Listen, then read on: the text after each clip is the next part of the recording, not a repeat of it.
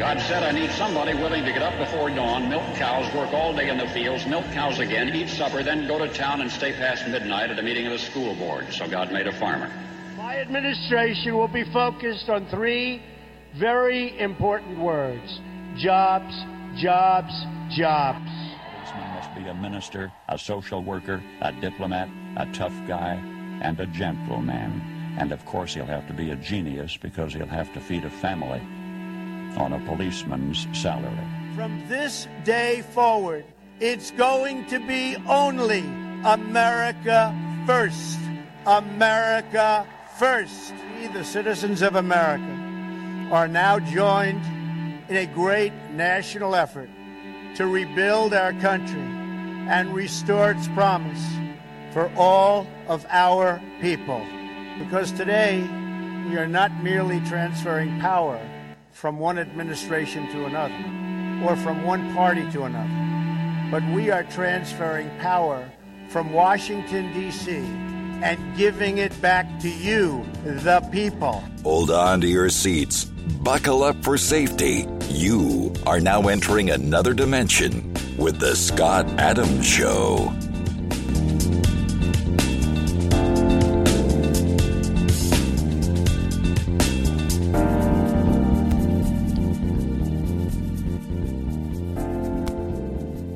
And that's right, my name is Scott Adams. You're listening to The Scott Adams Show. I want to thank everybody for tuning in today. So a lot's been happening. It's hard to keep up with the news cycle.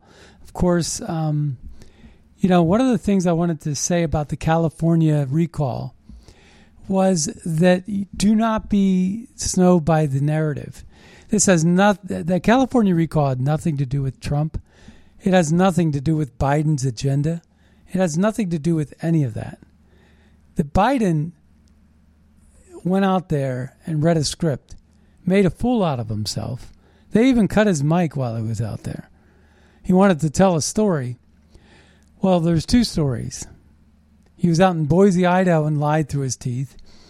But in addition to that, he was talking to another group, and he tried to embellish and go off and ask a question of his own, and they literally cut him off. And so he got booed when he arrived. He gave a lame speech, uninspired. And he's trying, he knew the fix was in or the numbers were 2-1. He knew that Gavin was going to win the recall. Gavin got all kinds of money from Netflix and Silicon Valley. So he was, you know, seriously funded. In a state that's widely corrupt, it's a one-party state for a reason. You cannot lose there.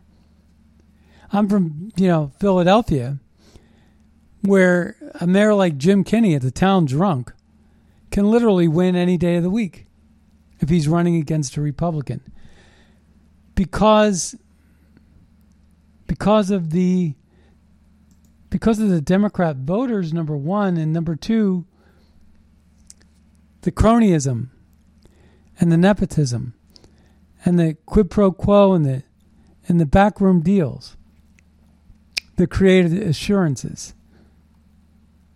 And I just read this tweet that I thought was a really good tweet.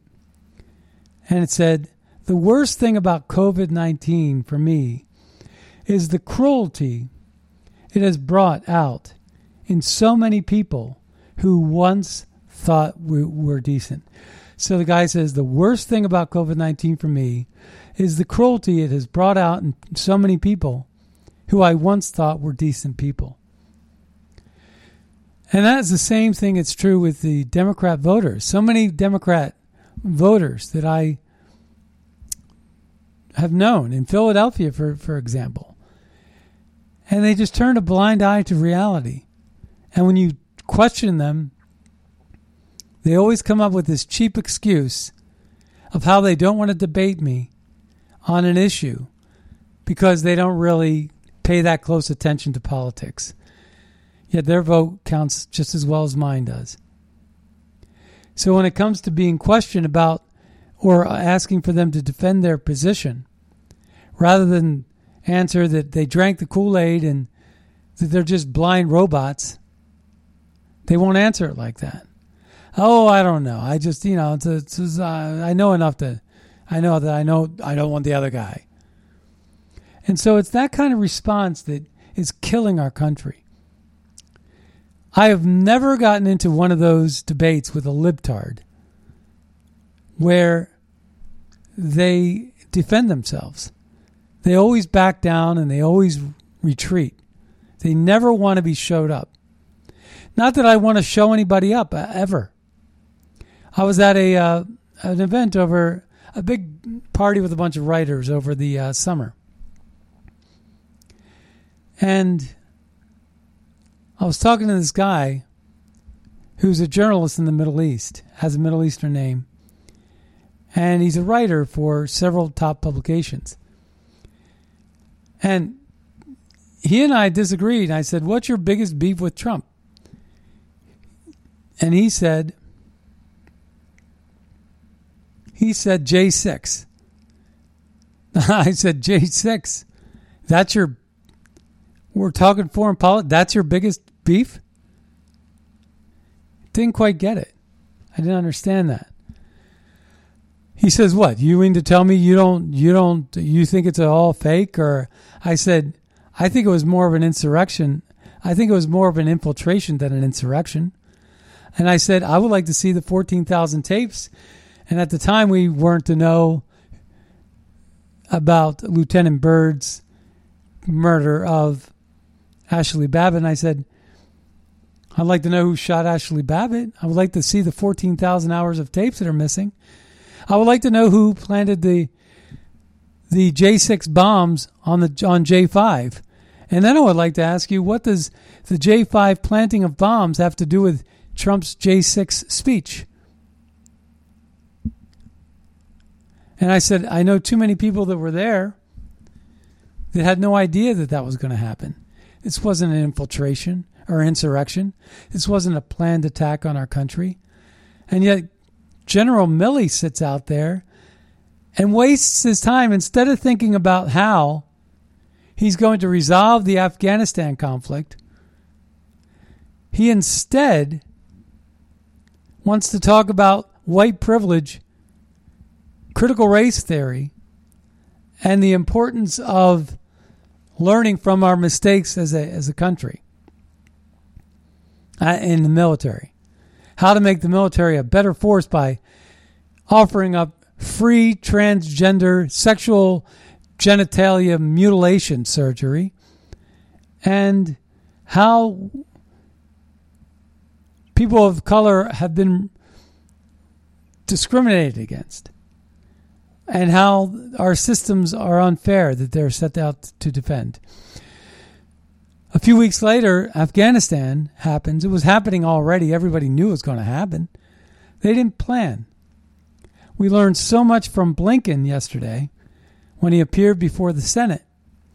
But in addition, we also learned that Milley is a traitor and a treasonous pig. I like them apples. We are living in the worst time in American history since probably the Civil War. I can't remember a time in this country, and I said yesterday, I was looking at these tiles or these movies and these photographs, and just a whole blend. You know, there was a payphone, there was no cell phones. These oligarchs, these liberal oligarchs that have gotten to be trillionaires, that run our communications now because we've allowed them.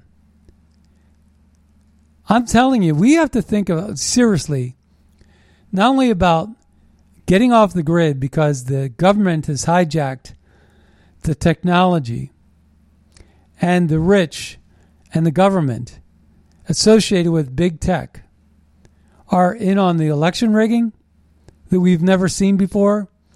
They're in on the censorship that we've never seen before. And we have these New World Order deep state globalists running the show.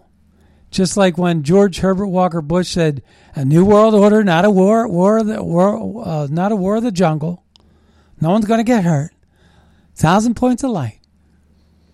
We're all going to, you know, you can't have a war with yourself, he say. One world, like you too would promise. New World Order, what's that about? Nobody knows what the New World Order is.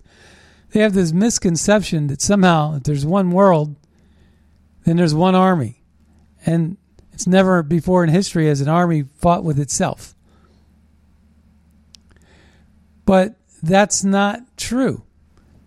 Communist Cuba fought within itself. It's called a revolution.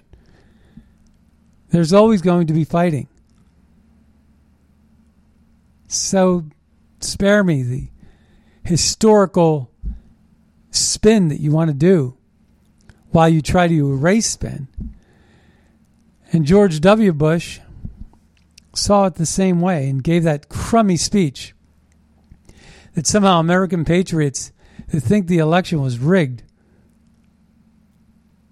but they're all chummy and they're all getting along with each other. And I think it was a wake-up call just on the 9/11. How our president didn't give a speech because of his own embarrassment of his shortcomings that we're learning more and more about through Blinken's constant lies. But it's just so much more than that. There was a time in our country in the 80s, 70s, we didn't have cell phones. We didn't sign on the dotted line our life away in terms of freedom. We weren't being investigated. You know, I remember when health systems and these networks came about and people were afraid to share their health records. Now, I really believe we need to think of a strategy where we need to get off the grid as best we can and to not comply with these long legal briefs that we automatically check a box on to download and install some software or download and install or get online a certain platform. But we are learning, like Geronimo said, the worst thing about COVID is, for me, is the cruelty it has brought out in so many people who I once thought were decent.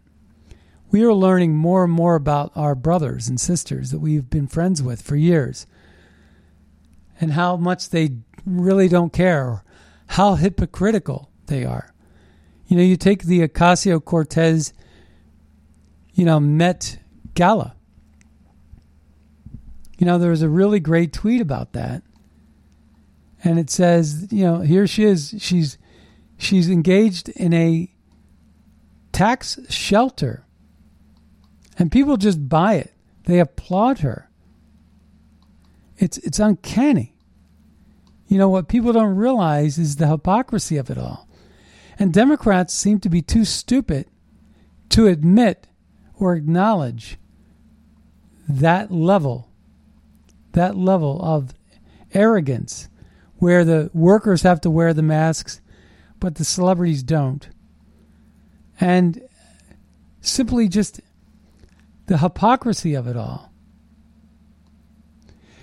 If AOC cared about taxing the rich, she would have protested the Met Gala instead of she joined the party. And there was another one that said basically that was a tax shelter for the rich. I was trying to find that tweet. It's a really good tweet. And, right here, Megan McArdle wrote this. The essence of the Met Gala is the ultra-rich people pay huge sums of money to meet and be photographed with celebrities. And then they deduct their night out from their taxes. Why has no one pointed out that Alexandria Ocasio-Cortez wore a tax-the-rich dress to a tax shelter? How in the world can that be? So we're going to get to the bulk of the news here because we are going to have a lot of clips to play and a lot of things to do. I wanted to get this light stuff out of the way. Here's the Biden lie right here. This is a Biden lie. He talks about Boise Cascade. It turns out Joe Biden says his first job offer was from Idaho lumber company Boise Cascade. The company told the New York Post they have no record of Joe Biden ever applying there. I grew up in a little town called Claymont. Let's see.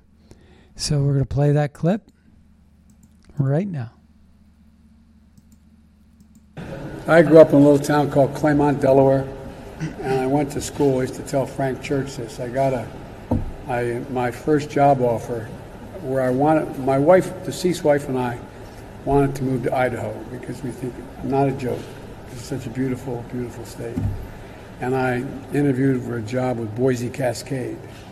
And in the meantime, there was a war going on. Anyway, but the whole point was that I used to always kid Frank. But I grew up in a little steel town called Claymont, Delaware, when Scranton shut down because of coal mining.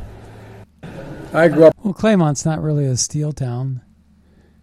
Scranton did coal. Let's take a listen to Blinken lying. Okay, this is another liar. Now, Blinken is a longtime ally of Joe Biden. See, Joe Biden had this Joe Biden Center at the Penn University in Philadelphia. And the president of Penn, her name is Amy Gutmann. Amy Gutmann's been running the show there for over a decade at least.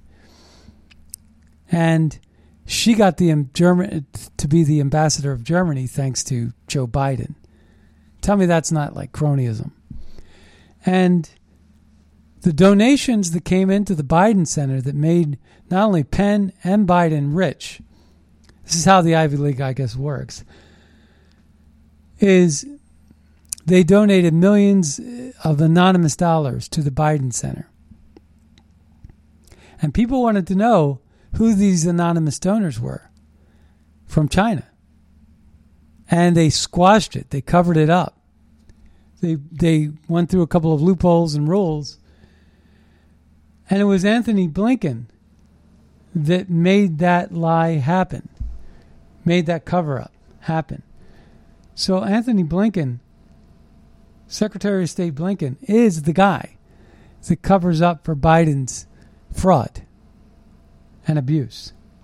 Like, I don't really think that the Afghanistan withdrawal was as much a botched operation as it was a deep state refugee resettlement program planned out in advance. But nobody told the generals on the ground, and nobody told half the State Department that was at the embassy. They were just stool pigeons pushing paper, doing things they were told to do, but not really getting the big picture. Anybody down that food chain wasn't fully aware of the changes in the operation from Trump to Biden, which was always about importing voters. Because there's no reason why you would ever have the need to bring Afghanistan citizens to America when there are so many other countries within the region. You could house them. You could start little communities in neighboring countries like Uzbekistan and work out partnerships with them. That would be real diplomacy. What is not real diplomacy is importing Uber drivers to work 18-hour days for minimum wage. What is not diplomacy is to import refugees and open the borders to illegal migrants so that they could work in sweatshops and farm fields pulling the grapes off your vines if you're Nancy Pelosi in your vineyard. It's about how to import slave labor when slave labor is the name of the game. China does the slave labor for us when we import all those products from Amazon and Walmart. They make the widgets, and they do them in Chinese factories. But guess what? Those Chinese factory workers who make the iPhones and the Nike sneakers aren't able to actually run that dishwasher in a restaurant in a basement and full of slime for 12 hours a day at $2 an hour. But a fighting age male can. A refugee, you take them off the battlefield, they can no longer defend their country, and they're young and viral, strong. They could work that 12, 18-hour shift at $2 an hour and have a little gratitude to back it up because it's better than where they came from. They think $2 an hour for 18 hours a day, wow, that's $36. When was the last time they made $36 in one day? Never. Not under the Taliban's rule. So it's an opportunity for the rich elite, the globalists. Hey, let me give me some of those in France. Let me give me some of that in Georgia. Meanwhile, the fighting age males have left the theater of war. They're now working dishwashers and pulling grapes. And guess what? China and Russia and France and Germany and America, we come in and we get up all their precious metals to make the Airbus French planes and make those batteries in China. Because last I checked, Afghanistan's rich with precious minerals, rich with petroleum, rich with heroin. Oh, but we need an open border into America in order to get that heroin across our southern border. No problem. Problem solved. We open that border. No problem for you there. Heroin?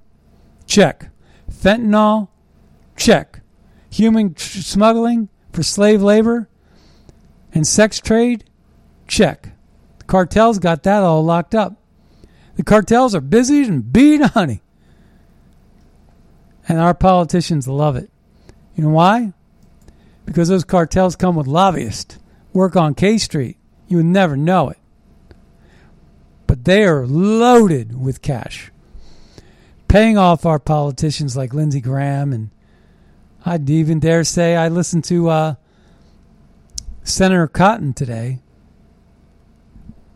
and Senator Hawley, two of the better senators, right? Missouri and Arkansas. Guess what? Senator Cotton doesn't seem to think Milley's situation is urgent and stonewalls it. Well, we're going to meet with Milley in a couple of weeks and we're going to address these concerns. And Brian Kilmeade today was like, fire the guy. Why not call him up right now? Why does he get to wait? Why is his door not being beat down like Roger Stone's was with machine guns? How about Paul Manafort? How about Michael Cohen, president's attorney? How about Rudy Giuliani, America's mayor? They all got their doors busted down. Mark Milley, General Mark Milley, Mr. Woke, Mr. White Privilege, Mr. I can't run an army battalion, Mr. Afghanistan failure, Mr. Traitor, colluding with the CCP. To me, it's just unconscionable that we have to wait and let Milley prepare with all of his lawyers. And Hawley signed off on that. Or no, Cotton. Arkansas Senator Cotton signed off on that. Let's wait. No urgency here. Are you kidding me? What kind of damage is Milley doing right now covering up his tracks? What kind of calls is he making to China right now as our chairman of the Joint Chiefs of Staff? And Hawley yesterday endorsed J.D. Vance. J.D. Vance is one of the biggest Trump haters. Now that primary, the Republican primary for the Senate, doesn't happen until March 2022. I had to look it up. It was almost impossible to find that date. I looked it up yesterday. I've been in several soirees with J.D. Vance. Nice guy. Everybody in D.C., Republican Party, D.C., all the D.C. Republican elites love J.D. Vance. They love him. He's been a writer. You know, he's just a Good guy. Always gets the speaking nod at all these Republican elitist institutions. But let me tell you something. When it came to supporting Trump, he was nowhere to be found. He supported McMullen, Mitt Romney's guy, in the 2016 election. And he is everything that's wrong with the Republican Party. And I am going to make sure that my voice is known in opposition to J.D. Vance.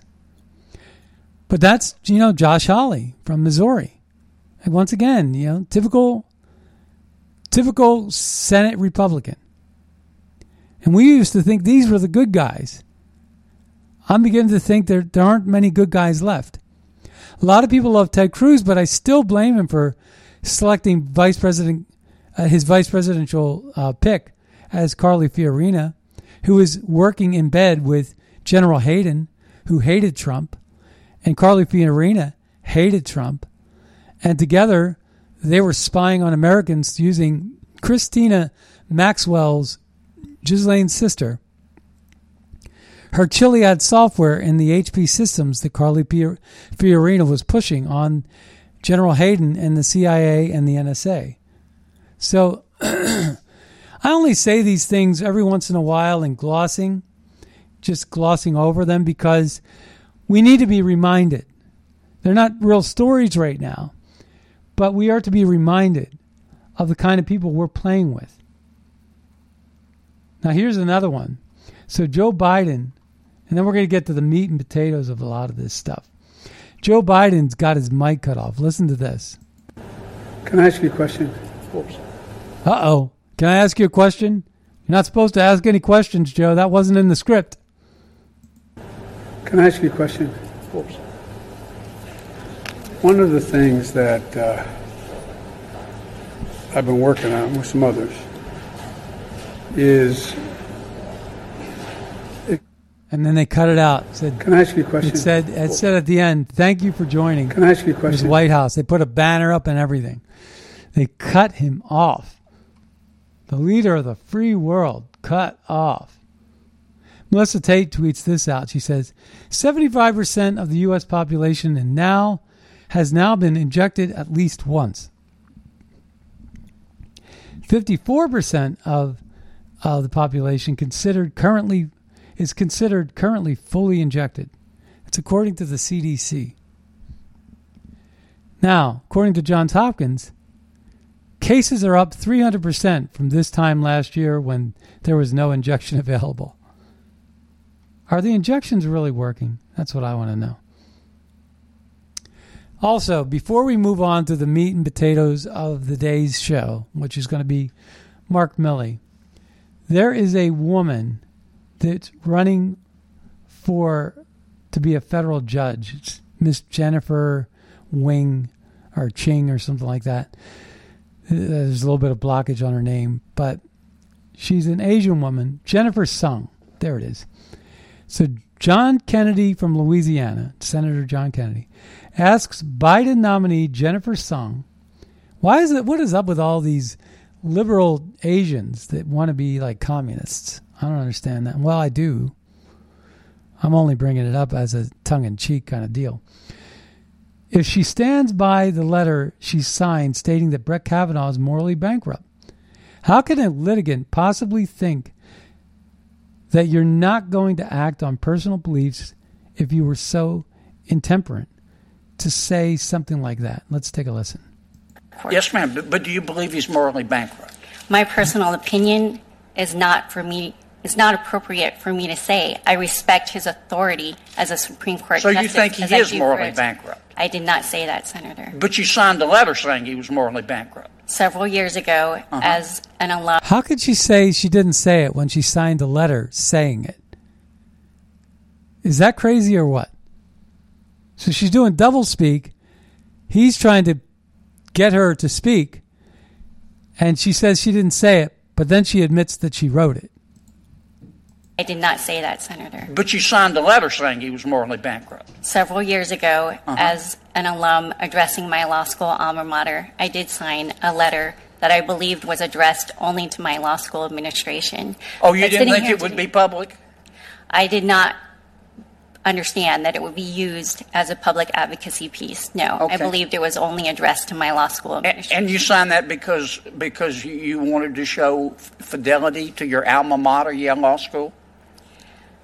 I signed it, Senator, at the time because I felt that it was an appropriate statement to make to my law school administration, notwithstanding the overheated rhetoric. But sitting here today as a judicial nominee, what I want to assure you is that as an advocate, as a litigator, as a neutral adjudicator, and as a judge, if confirmed, I would absolutely respect the authority of every Supreme Court justice and all of its precedents without reservation. See, I don't believe you. I think you allowed your political beliefs to cloud your judgment. And I think you said a few years ago what you said about Brett Kavanaugh, and I think you believe it. And I can't imagine what it's going to be like to be a litigant in front of you with that demonstration of lack of judicial temperament and judgment. How can a litigant possibly think that you're not going to act on personal beliefs if you were so intemperate to say something like this? I agree. I totally agree. I would hate to have that judge before me. Now, we're going to play two things. All right. Donald Trump, his response to the Mark Milley situation. But before we do that, we are going to run... and then there's another clip I want to get to. An NBC News report with Andrea Mitchell and the anchor there. And we're going to listen to what Andrea Mitchell had to say as NBC attempts to cover for Mark Milley. I want to play this one first to give you some backdrop as to the book, Peril, and Costa and Bob Woodward. I just bashed Bob Woodward yesterday on this show. How apropos, right? So let's take a listen to this NBC report first. Then we're going to take a listen to Donald Trump's response to Mark Milley. Making tonight stunning revelations in a new book that America's top military officer was so concerned former President Trump might spark a war with China in his final months in office, he took extraordinary actions. Here's Chief Washington correspondent Andrea Mitchell with that. As reported in Bob Woodward and Robert Costa's book, Peril, Joint Chiefs Chairman Mark Milley called his Chinese counterpart, General Li Zuocheng, twice in the closing months of the Trump presidency to tell him the U.S. would not strike China.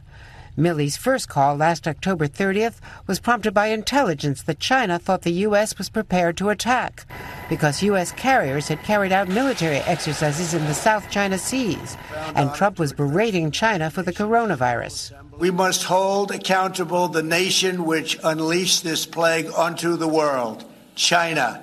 2 days after the January 6th insurrection, Milley calls General Li again.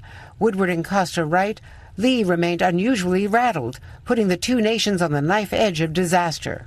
And it's in the aftermath of that he sits down with commanders at the Pentagon and goes over with them the procedures for how a nuclear weapon can be used.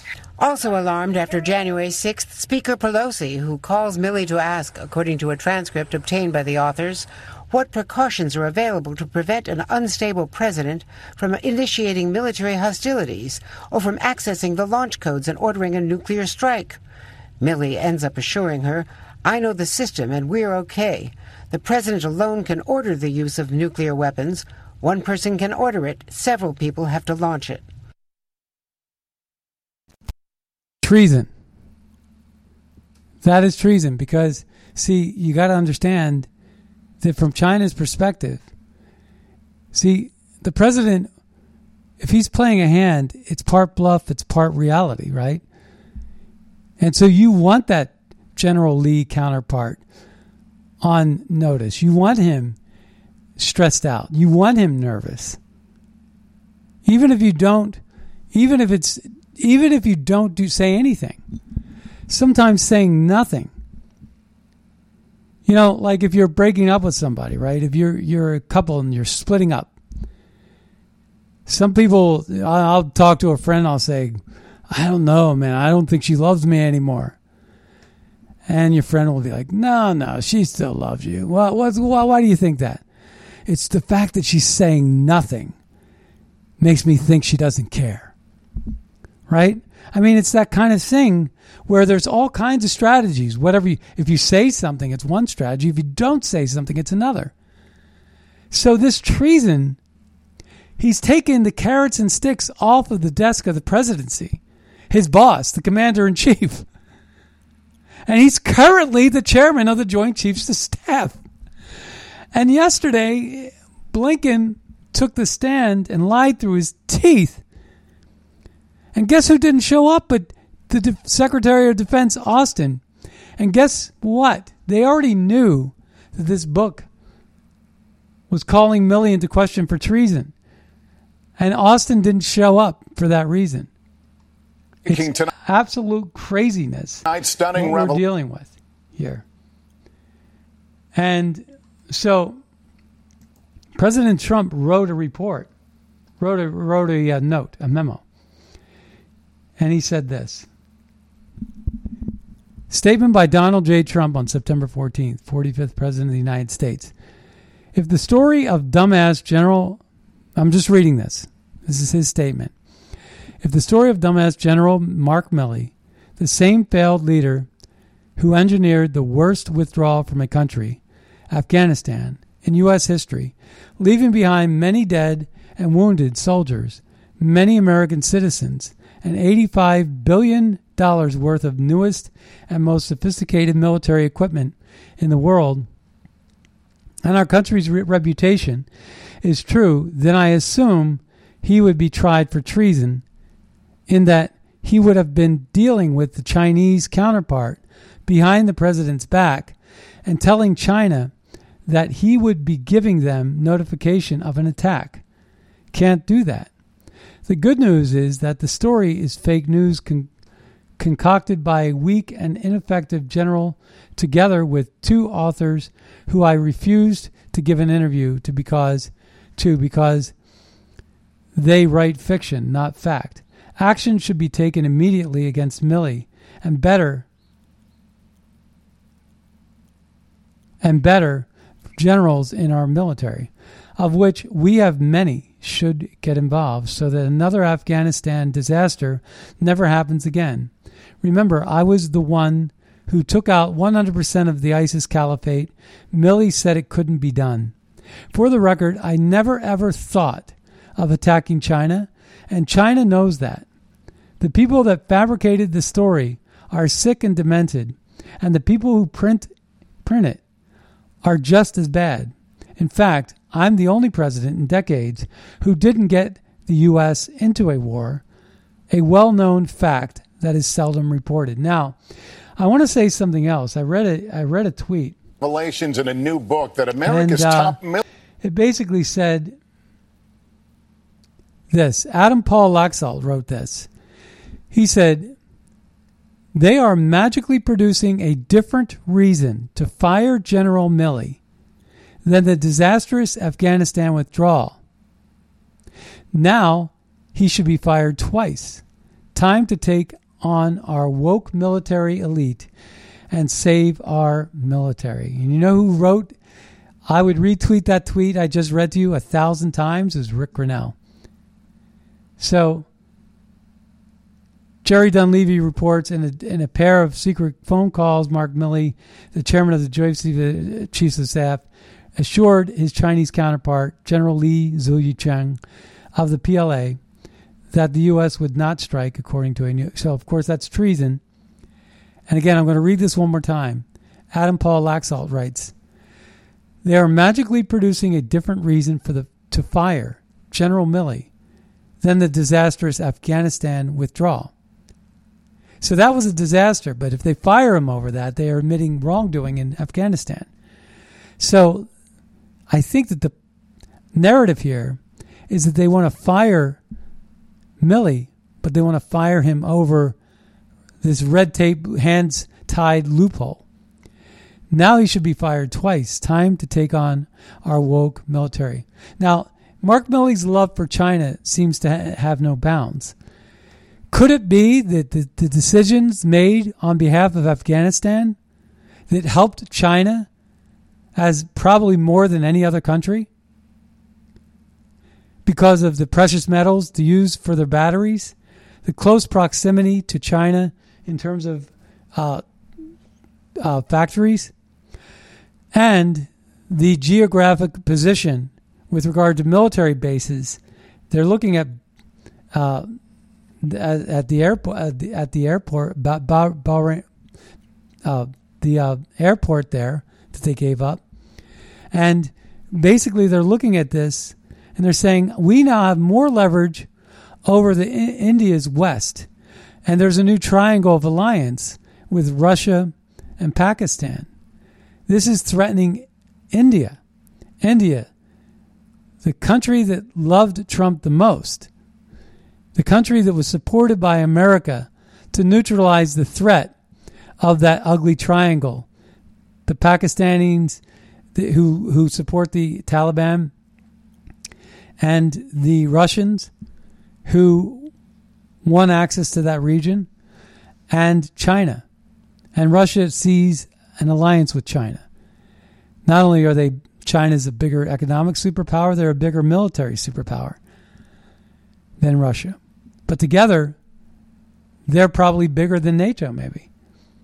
So it really does create huge victories for China. And you wonder, the traitor, Milley, if he wasn't intending on helping China. That question now has to be asked. So, before we move on to President Trump's... Well, no, we are going to go to President Trump's response. All right, so this is President Trump's response to what you just heard. Using the military. And two, what do you think about General Milley's actions? So, first of all, if it is actually true, which is hard to believe, that he would have called China and done these things and was willing to advise them of an attack or in advance of an attack, that's treason. And I would think, I've had so many calls today saying, that's treason, number one. Number two, it's totally ridiculous. I never thought of it. You were there. You knew what was happening in the White House. You had plenty of friends. You never heard the word China mentioned in a thing like this. You heard a lot of anger about China on trade, and we made a great trade deal. You heard a lot of anger on China with the China virus. But for him to say that I would even think about attacking China, I think he's trying to just get out of his incompetent withdrawal out of Afghanistan. The worst, the dumbest thing that anybody's seen, probably the most embarrassing thing that's ever happened to our country, where they killed our soldiers. We left with embarrassment on our face. We left Americans behind, and we left $85 billion worth of the best equipment in the world that I bought because I was the one that rebuilt our military, and then Biden gave it away. For him to say that I was going to attack China is the most ridiculous thing I've ever heard, and everybody knows it. And I have to tell you, I don't know if they have him on tape saying this, but I found Woodward and I found his cohorts to be extremely dishonorable people. That's why I didn't do an interview with him. I think he's highly overrated. This guy is one of the most overrated guys. He's a sleaze. But I did not ever think of attacking China. One other thing, I just read a report about a week ago where they said Donald Trump was the only president in decades that didn't start a war. So listen to how well Trump stayed on his message. He wrote a memo, a note, a press release. And that narrative he just gave was almost perfect in terms of mimicking that type of narrative, right? So it's kind of interesting that he's that astute and that on point. Really great stuff. Before we go on to Rand Paul and questioning Blinken, I want you to listen to this COVID speech of this ridiculously radical woman named Gladys Berejiklian. She is from Australia. Here we go. Let's take a listen to what we're in store for if we don't say no to this vaccine mandate madness. That obviously once we get to 70% double dose vaccination, we've outlined the freedoms. Okay, before we continue, there's that 70% I've been talking about, right? I'm one of the few people that's been talking about this. 70% bullies the 30%. It's 70% leverage. They don't have the constitutional allowance to mandate what they're doing. They want corporations to actually carry out their narrative, just like in our country. And they want to get it to 80%. Once you get to 80%, the gloves come off. You won't have a life. We will punish you. Listen. That obviously once we get to 70% double dose vaccination, we've outlined the freedoms that exist for vaccinated people. However, don't assume that at 80% double dose vaccination that unvaccinated people are going to have all those freedoms. I want to make that point very clear. For those of you who choose not to be vaccinated, that's your choice, but don't expect to do everything that vaccinated people do, even when we hit 80%, and I want to make that very clear. I don't want people to think they can sit back, let everybody else do the hard work, and then turn up when it's 80% and get everything else that vaccinated people are. I want to say very clearly that if you're not vaccinated, you will not have the freedom or the freedoms that vaccinated people have, even when we get to 80% double dose. But I don't want people to think, oh, I'll sit back, not get vaccinated, and then just wait and then let others do the hard work and then get everything that everybody else is getting. But I want to make very clear, at 80% double dose, our expectation is that those that are vaccinated will enjoy overseas travel, will welcome home, will start welcoming home fully vaccinated Australians coming through Sydney Airport. But don't assume you can sit back and by choice participate in everything. I think all of us, I mean, I personally don't want to go into a workplace or a venue where there's unvaccinated people. That's just my personal choice. I would never have assumed someone in my position would have to make the decisions we've had to make on behalf of the people of the state. All right, the same woman, right? She writes this. She's the Premier Gladys Berejiklian. Good governments, this is her quote, good governments stay out of people's lives and give people the freedom to make their own choices. Does that sound like the same woman you just heard? I think not. All right, we're going to take a listen now. We're going to go straight to Rand Paul. So Rand Paul makes this statement. Let's take a listen to this. The 64 million... This is to Blinken. ...is the tip of the iceberg. There's still about $10 billion out there that was designated for the Afghan government. Can you pledge today without equivocation that the Biden administration will not release any of this money to the Taliban? Absent the Taliban making good on the commitments and expectations of the international community that I've outlined previously, that's correct. Maybe we could deduct a fee for the weapons they took. So, Senator, on the weapons, again, I'll defer to my colleagues at the Pentagon who are more expert in this. You're right that about $80 billion worth of weaponry has been provided over the course of the last 15 or 16 years. Much of that, the significant weaponry, planes, helicopters, is actually inoperable, will soon become inoperable because it can't be maintained. In terms of the strategic threat that weaponry poses, it doesn't to us or to Afghanistan's neighbors. You can't say you're not going to give them the money. If they behave, you're going to give them the money. Why don't we subtract the $80 billion from the $10 billion you're going to give them? Then they're minus 70 still. I mean, really, the fact that you're entertaining good behavior, that they'll get more money, I think is a big mistake and a naive notion that we're going to somehow change this Stone Age philosophy by giving them more of our money. We've sunk trillions of dollars over this. This is our chance to have a peace dividend. Let's quit sending good money after bad. Makes sense, right? If it was your money, that's the way you'd spend it. It continues. Let's continue that. The money. If they behave, you're going to give them the money. Why don't we subtract the $80 billion from the $10 billion you're going to give them? Then they're minus 70 still. I mean, really, the fact that you're entertaining good behavior, that they'll get more money, I think is a big mistake and a naive notion that we're going to somehow change this Stone Age philosophy by giving them more of our money. We've sunk trillions of dollars over this. This is our chance to have a peace dividend. Let's quit sending good money after bad. The guy the Biden administration droned, was he an aid worker or an ISIS-K operative? Now check this out, okay? The guy that the Biden administration droned, was he an aid worker? Listen to this now. Good money after bad. The guy the Biden administration droned, was he an aid worker or an ISIS-K operative? The administration is, of course, reviewing that strike, and I'm sure that a full assessment will be forthcoming. So you don't know if it was an aid worker or an ISIS-K operative? I can't speak to that, and I can't speak to that in this setting in any event. So you don't know or won't tell us? I don't know because we're reviewing it.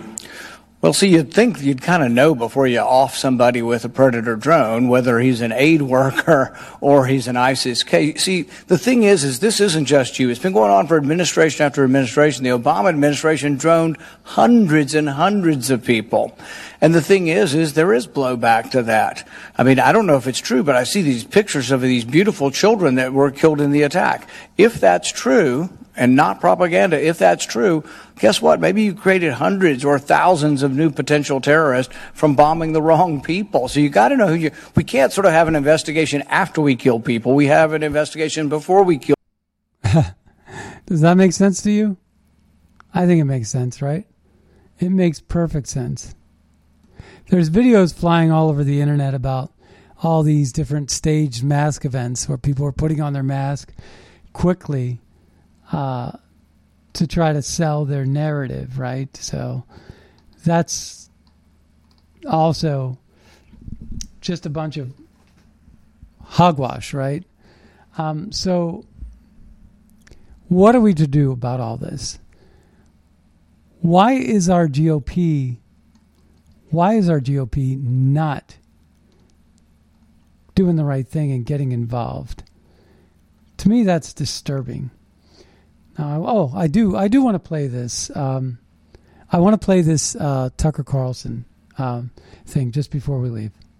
In a moment of centralized tech surveillance combined with mass social conformity, and that's exactly the country we're living in right now, there aren't many limits to where it could go. If they can force you to take a vaccine that you don't need, what can't they do? Why don't they, I don't know, make you take psychiatric drugs if you're persistently disobedient? Express the wrong view, get a Thorazine shot. Why couldn't they do that? What's the limiting principle on them?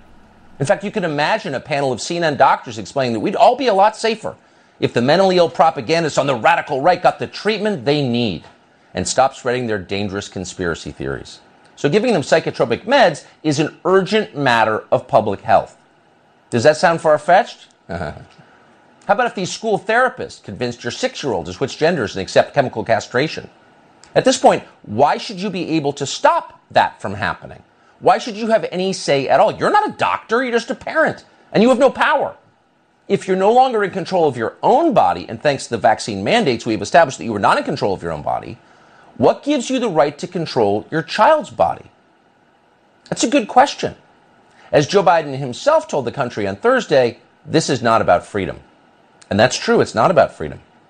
Keep in mind, it wasn't so long ago that authorities in this country forcibly sterilized and lobotomized American citizens against their will. Why?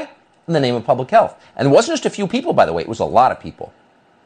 So explain slowly so we can understand why that can't happen again. Tell us why some version of that isn't unfolding right now. That's what we're up against, folks. Parents are being superseded by teachers because they're scientific, they're educated teachers, educators, whatever. Trust the scientists when the scientists lie about climate change or COVID. These scientists that have been wrong more than they've been right, where the numbers don't add up. And there's so much more to this. We have to get stronger. We have to get ahead of the curve when it comes to voter fraud and election rigging. We have to learn how to voice our opinions and get better representation. Representatives that reflect who we are as a society.